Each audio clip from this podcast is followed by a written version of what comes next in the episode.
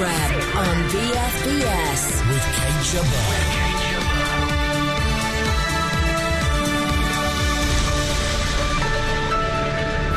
Thousands of secret ISIS membership details are leaked. How big a coup is it for the security services? Violence on the increase in Libya. We ask why. We need to get past, to some extent, our uh, addiction to killing terrorist leaders. Paul punditry have experts lost the plot? And women in combat. It could happen as soon as the summer.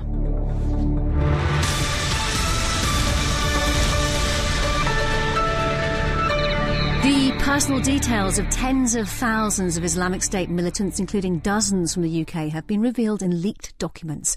The files, which were passed to Sky News, include all the details they had to give to join IS, including their full names. Well, Richard Barrett, a former MI6 Global Terrorism Operations Director, describes it as a fantastic coup. It will be an absolute goldmine of information of enormous significance and interest to very many people, but of course, particularly the security and intelligence services.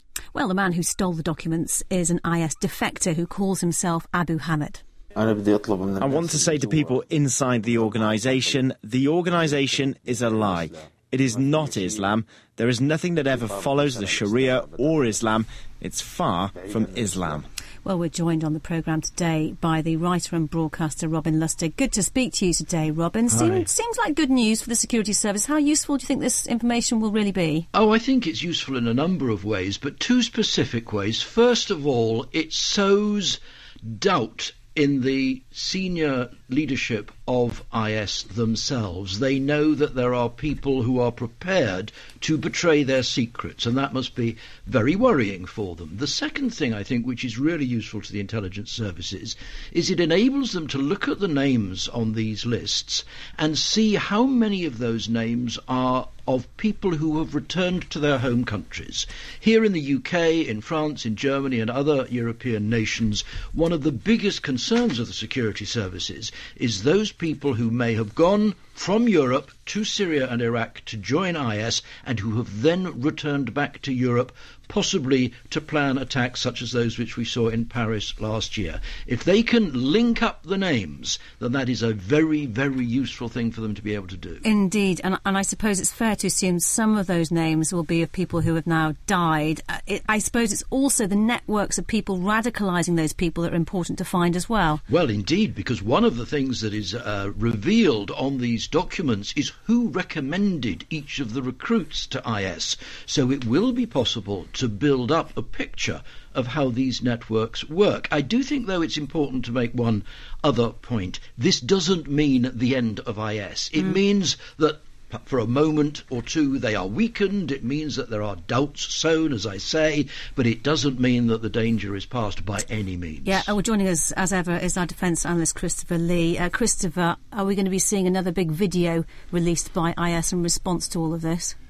Yes, but the important part of it is, is as, uh, as Robin's talking about, uh, giving names, but the, from the intelligence point of view, is actually confirmation. And quite a lot of intelligence gathering is about confirming what you think you know, and that puts something towards this. The other part, part of bit of caution, uh, it is detailed, and when things are as detailed as this, they are rarely forgeries. But there are certain things which may be in the translation which don't ring true, and that is the use of certain words. For example, martyr doesn't appear in the way you would expect it to. But just as a, as a note of caution, it could be a combination of both. Mm. Robin Lustig, um, until now, IS has appeared at least to be quite tech savvy and conscious of its cybersecurity. Do you think this is a sign they've let their guard down? Well, this is one of the things that surprises me somewhat about this whole story. IS, as you say, have a reputation of being very tech savvy. All this information appears to have been unencrypted, available in plain sight, uh, available for somebody to download onto a memory stick and then take to Turkey. Um, as Christopher says, you know, I think one needs just a tiny bit of caution. I personally don't think it is a forgery, but So, what do you think? Well, I'm, I'm, surprised, let's put it that way. I'm, I'm, I'm, somewhat puzzled that all of this information apparently has been so easy for a defector to obtain and take away with him. Mm. Uh, there was a similar discovery of jihadist records from Al Qaeda in Iraq by US Special Forces in 2007. That proved extremely useful. Will this help Christopher understand how IS functions as an organisation? I think it's the breadth and that's the important part of it. Um, if you're going to look at any document like this, a WikiLeaks, for example, the first thing to do is say about when you get some, a document like this, you sit in your hut across the river and you say, I don't believe it. Now let's start from there. Everybody try and convince me this is true. As you do that, you begin to pick, uh, build up as what they call a tapestry, an intelligence tapestry. That that signs in with what we already know, and you get a sort of Venn diagram of people in circles around people's names. That ties with that operation. That ties with where he came from. That ties in with who recommended him, and you build up a different picture. What you have to do, you have to remember. There are guys sitting in Washington and London at the moment and, and other places, especially Germany. It's got, it's got Germany written all over it this moment document. Um, you, have got guys, why? Uh, it, it's, the, it's the way it's presented, the languages in which it's presented. But you, what, what you do have uh, you've got people sitting there and saying, how do we compare with what we know? I mean, if somebody said they this is all new to them, then I really would be worried. Mm. And so it's, it's the comparison which is the most important, the confirmation of what you what you want to confirm to your own people.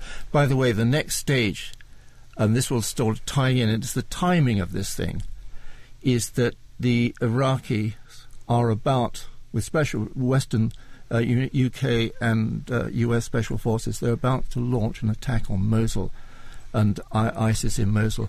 There, there is we'll a bit of theatre here. There's a bit of theatre we'll here. We'll come back to that when that um, when that happens. Rob Lustig, uh, we'll talk to you later in the programme. Thanks for the moment, though. Tunisian security forces have killed 28 militants after they launched a cross-border raid from Libya. The violence comes amid increasing international concern about Islamic State extremists in Libya. David Kilcullen is a former senior counterinsurgency advisor to General David Petraeus. He told me the situation in Libya is extremely complex. One of the places I think we're going to see significant increase in violence in the next year is Libya, and that's because the West is rallying to deal with the Islamic State Wilaya, the, the, the territory in the Sirte area, which is in central Libya, or the, the central part of the coastal strip of Libya. Um, but then you've got two different governments, and you've got General Haftar in the east, who's running his own um, sort of warlord structure. There is now a national unity government for Libya, but it's yet to really ex, um, extend its authority. I spent some time there in 2012 and 2013. I think Libyans are wonderful. I think they really have a strong desire to put this behind them and to move past this conflict. Do, do you really think the national unity government can work? I think what what we need to be doing is deciding what is our priority. Is it to make the national government work, or is it to kill ISIS? I would argue strongly that we need to get political stability in place first, and not not to sort of refight the history, but the reason we are in this situation in Libya is because of a U.S. Special Forces raid in October of 2013 that captured a terrorist wanted for bombings in 1998, but also incidentally brought down the Ali Zeidan government and led to the fracturing of Libya. So I think you know we need to get past to some extent our uh, addiction to killing terrorist leaders and say, what are we really trying to achieve here strategically? And I think what we're trying to do here now is governance reform and standing up a functioning Libyan state. And, you know, dealing with ISIS is incredibly important, but it's a second level problem. If you don't have a state to support, it doesn't matter how good your counterinsurgency is. That was David Kilcullen. Uh, Christopher, I mean, that is the problem, isn't it? Standing up a state. That's right. Uh, listen, you've got three main groups, not just two, as, as people say.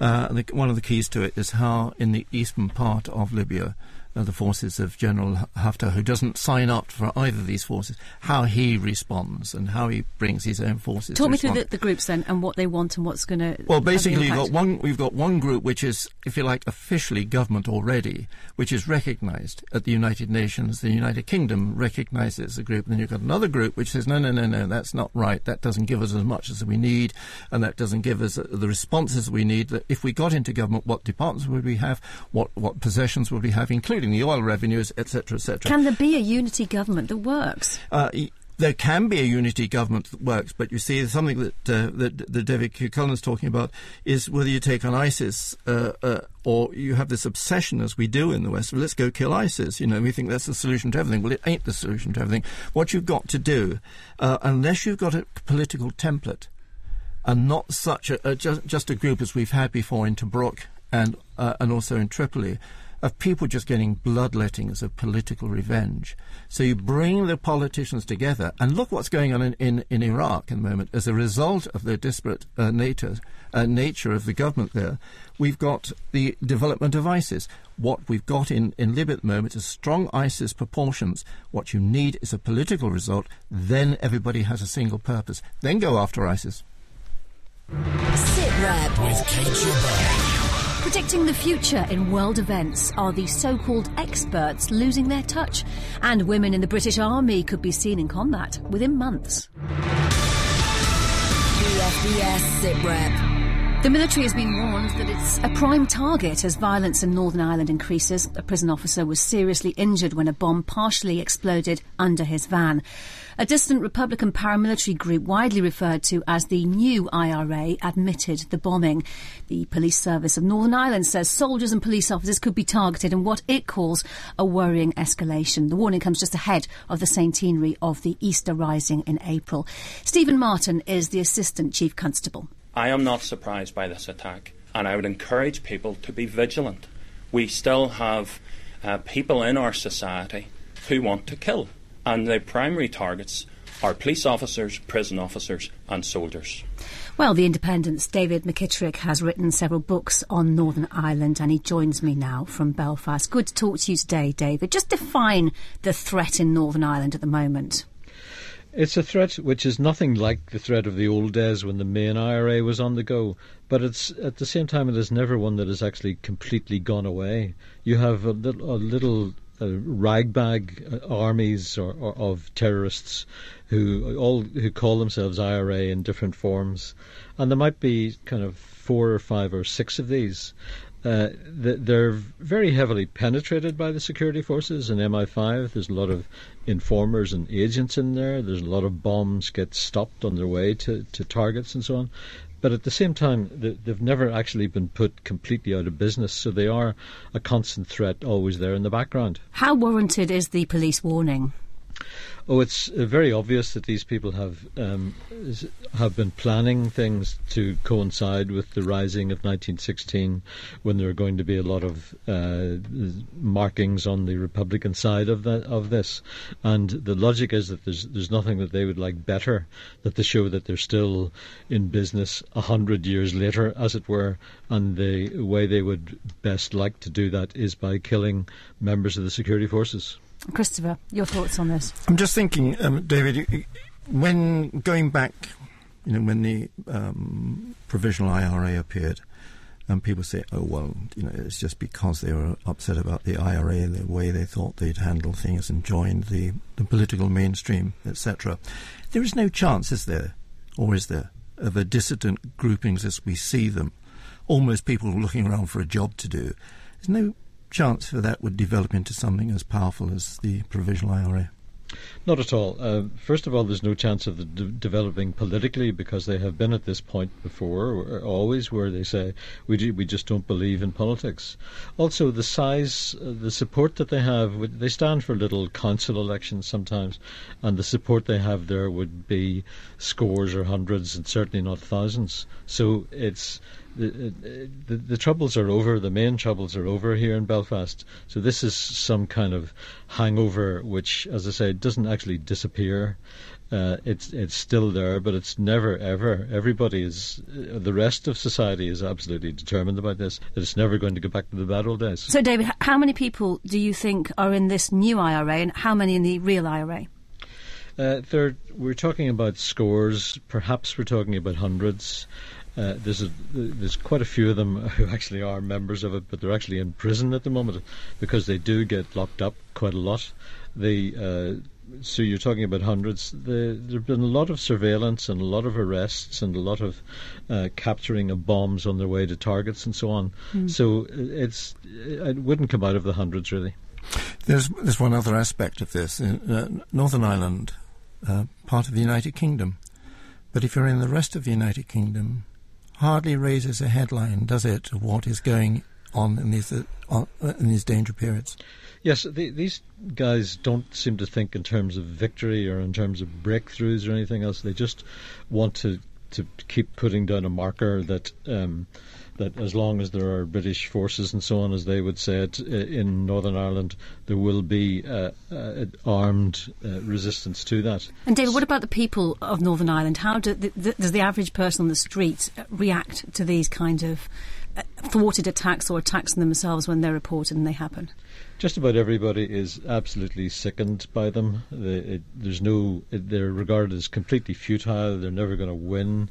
They're never going to achieve anything politically. They just uh, offer a uh, a threat to human life and a threat to the development of society. All right, David McKittrick, thank you very much for your time. Donald Trump, Europe's migration crisis, and David Cameron's surprise success in last year's general election. Why did the so called experts and pundits not see any of this coming? Have all of us taken our eye off the ball? Or are world events simply moving too quickly to keep on top? Well, the broadcaster and writer Robin Lustig fears we may be living in the age of the ignorant, and he joins us again now. Robin, um, Enlighten us, please. Wow, I wish I could. That's the problem. I'm as ignorant as everybody else. But it is remarkable, isn't it? I mean, nobody saw Donald Trump coming. No. Nobody saw the migration crisis coming. Um, just in terms of British domestic politics, nobody saw Jeremy Corbyn coming. Mm. And if you want to go back just a and few you, in your blog, in your blog, you, you liken it to not, not seeing Hitler coming. Well, I mean, I, I found this extraordinary article from the New York Times in 1922 when Hitler was just beginning his movement towards power in Germany. And the New York Times said, oh, don't take any of this stuff he says about anti Semitism and all that seriously. He's just trying to get popularity. He doesn't mean any of it. Well, we now know a lot better, of course, and, and it was just a rather uncanny parallel with some of the things that some commentators say about Donald Trump. I'm not for a moment saying that Donald Trump is like Adolf Hitler, but but there is this sort of um, lack of certainty or lack of confidence among a lot of pundits, I think, that, that they really understand what's going on. I think there is a reason for it. I think. I may be wrong, of course. Um, that we, we go back to the global financial crisis of 2007 2008. With a few exceptions, nobody saw that coming. And it was so huge and it had such an immense effect on so many different parts of the world and is still having an effect. I think a lot of, um, quote, experts, unquote, had their confidence really quite seriously dented. We we don't understand it. We don't know why we didn't know. We, you remember Donald Rumsfeld, the known unknowns and the unknown Yeah, unknowns. who could Well, forget? yeah, there are all these unknown unknowns out there, and it's just. I think it makes both the pundits and, more importantly, actually, voters feel very uncertain that they understand what is going on in the world around them. And it might be one of the explanations for why people like Donald Trump and other populist leaders in, in, in many European countries are now beginning to become increasingly popular because they seem to have a certainty which establishment politicians don't have. Christopher Lee, um, have you ever had your confidence knocked? All the time. um, So there's a serious point to this, though, isn't it? I suppose. is. I mean, what would you say are the Let me tell you something. I reckon that we've got too many people, the so-called punditry, and they come out of the institutions, mostly Oxbridge, having read PPE. Hmm. Uh, what you need are far more. You don't, Don't want politicians. You don't need politicians, uh, people who understand politics. What you actually need far more people who understand economics. And if you look at the crises, there are two aspects of it. You look crises over, this, let's say, and since I know, 1990, which was the prediction of the invasion of Kuwait, right? Uh, they're all economic signs that something like this may happen. Secondly, almost all but two, I think, of uh, events, we'll call them that, dear boy, events, uh, they came at a time when there was this crossover period in in in the power systems of the world. New leaders, therefore new leadership teams. I mean, America, for example, when it gets a new president, it's a three-year process. And three years, when things aren't thinking through quite a lot, people who are, are very, very dug in, for example, as advisors, start pulling out of Washington and getting jobs in commercial companies, etc. And and the president becomes powerless.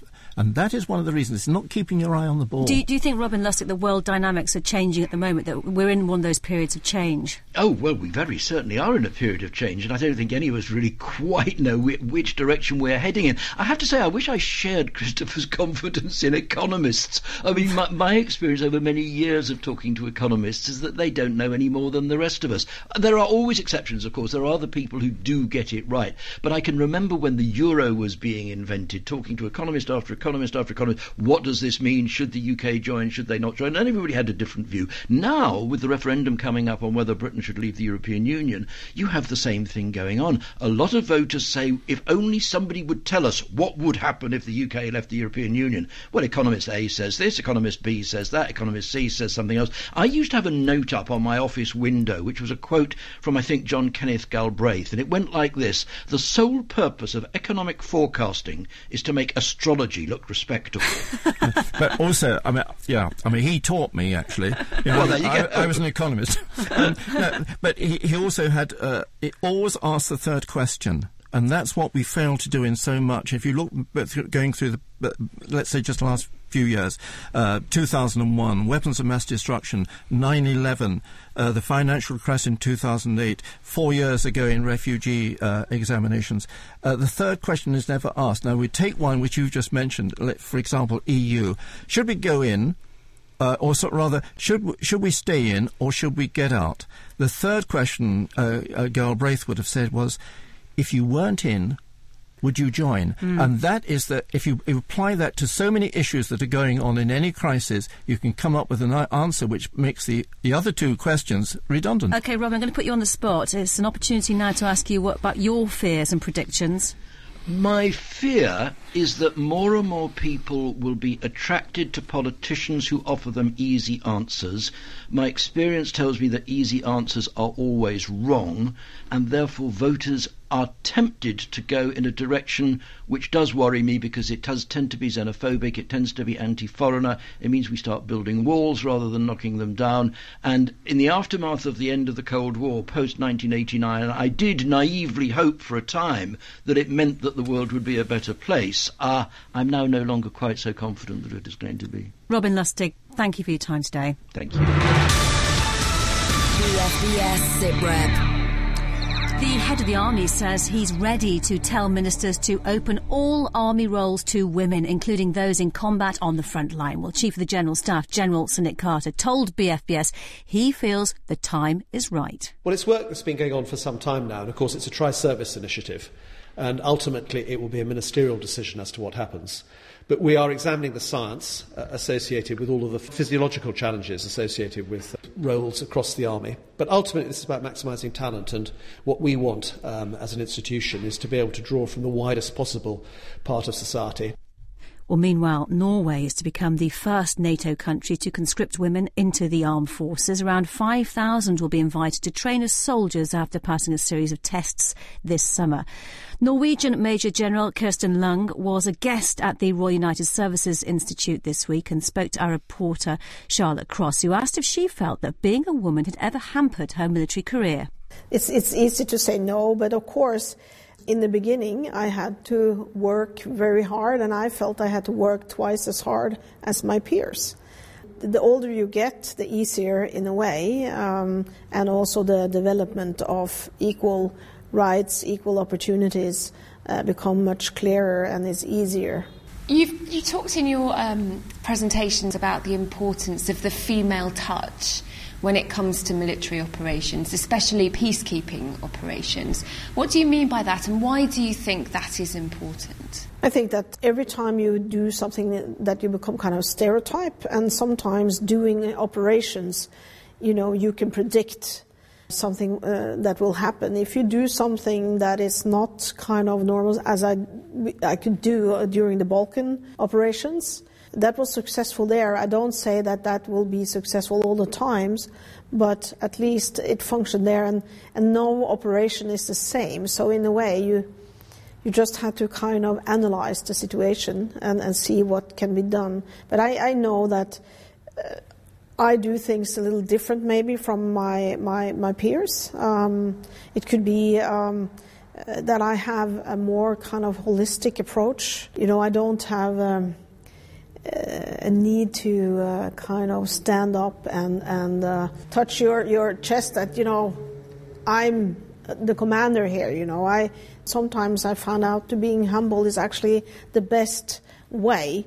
Very often, humble and be able to listen. You're talking about you being humble. And I think females sometimes, when it comes to listen, can be very good.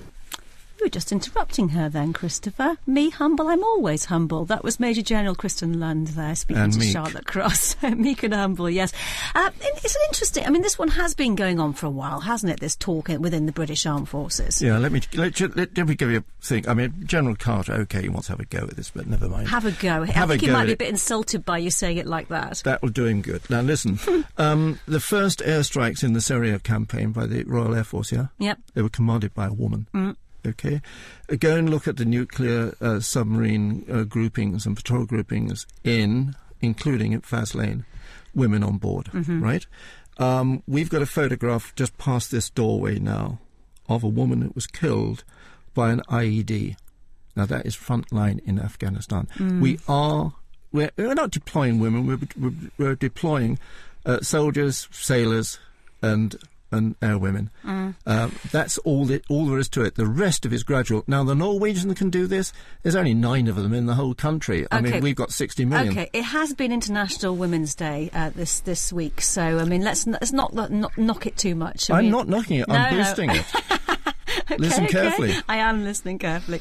Uh, anyway, regardless to say, Afghanistan, that there has a, a radio station that has been uh, taken off the air, which has been put back on to mark that event. Taliban do not like uh, uh, radio. And it is brilliant. There's a wonderful woman called Zargana Hassan, and she has been threatened. She's been run out of town. She's run everything that it, I will, will destroy you, will destroy your family, the whole lot. She's back on air on Thursdays, around about now. It's a good listen, fact. is it? It, round about now, you can get it. It is very difficult. right? But the point being is she's doing it. There are changes coming along with people like her who've got the sort of stability and the, and the determination that that will happen. Right, another week, another North Korea story. In fact, it's a daily story at the moment. Uh, short range missile launches into the sea. Uh, is Kim Jong un throwing his military toys out the pram, or is there, is there more to this? Very powerful military choice. Listen, what's going on at the moment? In in there are two things. Uh, for example, the United Nations are putting more sanctions in into place uh, because of North Korea's development of nuclear weapons. In fact, the Chinese have just have just hitched up to ten ships that were supposed to be going into North Korea, not letting them go through, and that's bad news. Also going on is a, a biggest exercise ever The in those US and in South those Korea, waters. yeah. U.S. South Korea, the uh, the Japanese got an idea as well. Uh, Kim uh, Jong Un has said that his people have developed a small enough, a miniaturized nuclear warhead which and you we can saw stuff on the end silver of it. ball, didn't we, the the silver ball, which week? which looked like some something that sort of mystic Meg ought to have. but the point is, that is, if it's not- true, not- it's not the real deal, that one, is No. it? Let's in the pictures there. well, we, we, we, we don't know that, and it's also true that some of his scientists are giving him exactly what he's asked to, to have, but in fact it may not be the real McCoy.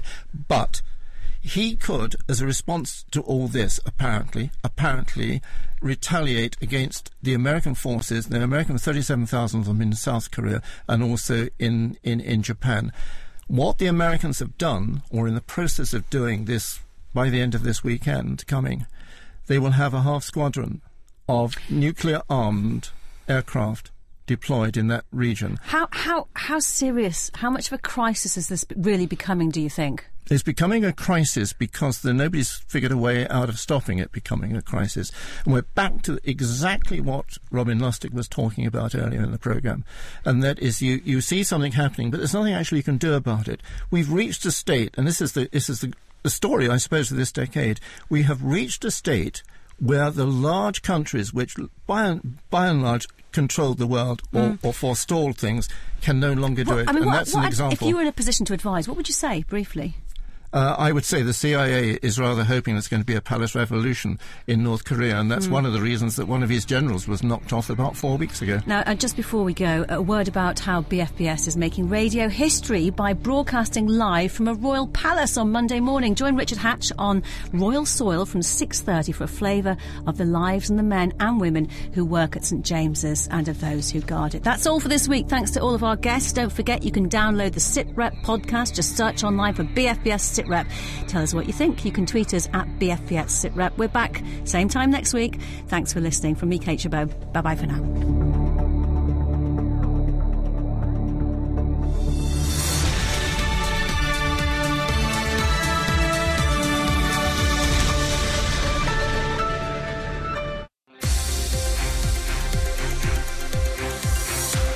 Best of British news, sport, and entertainment for the British forces overseas. This is BFBS Radio 2. A series of recommendations issued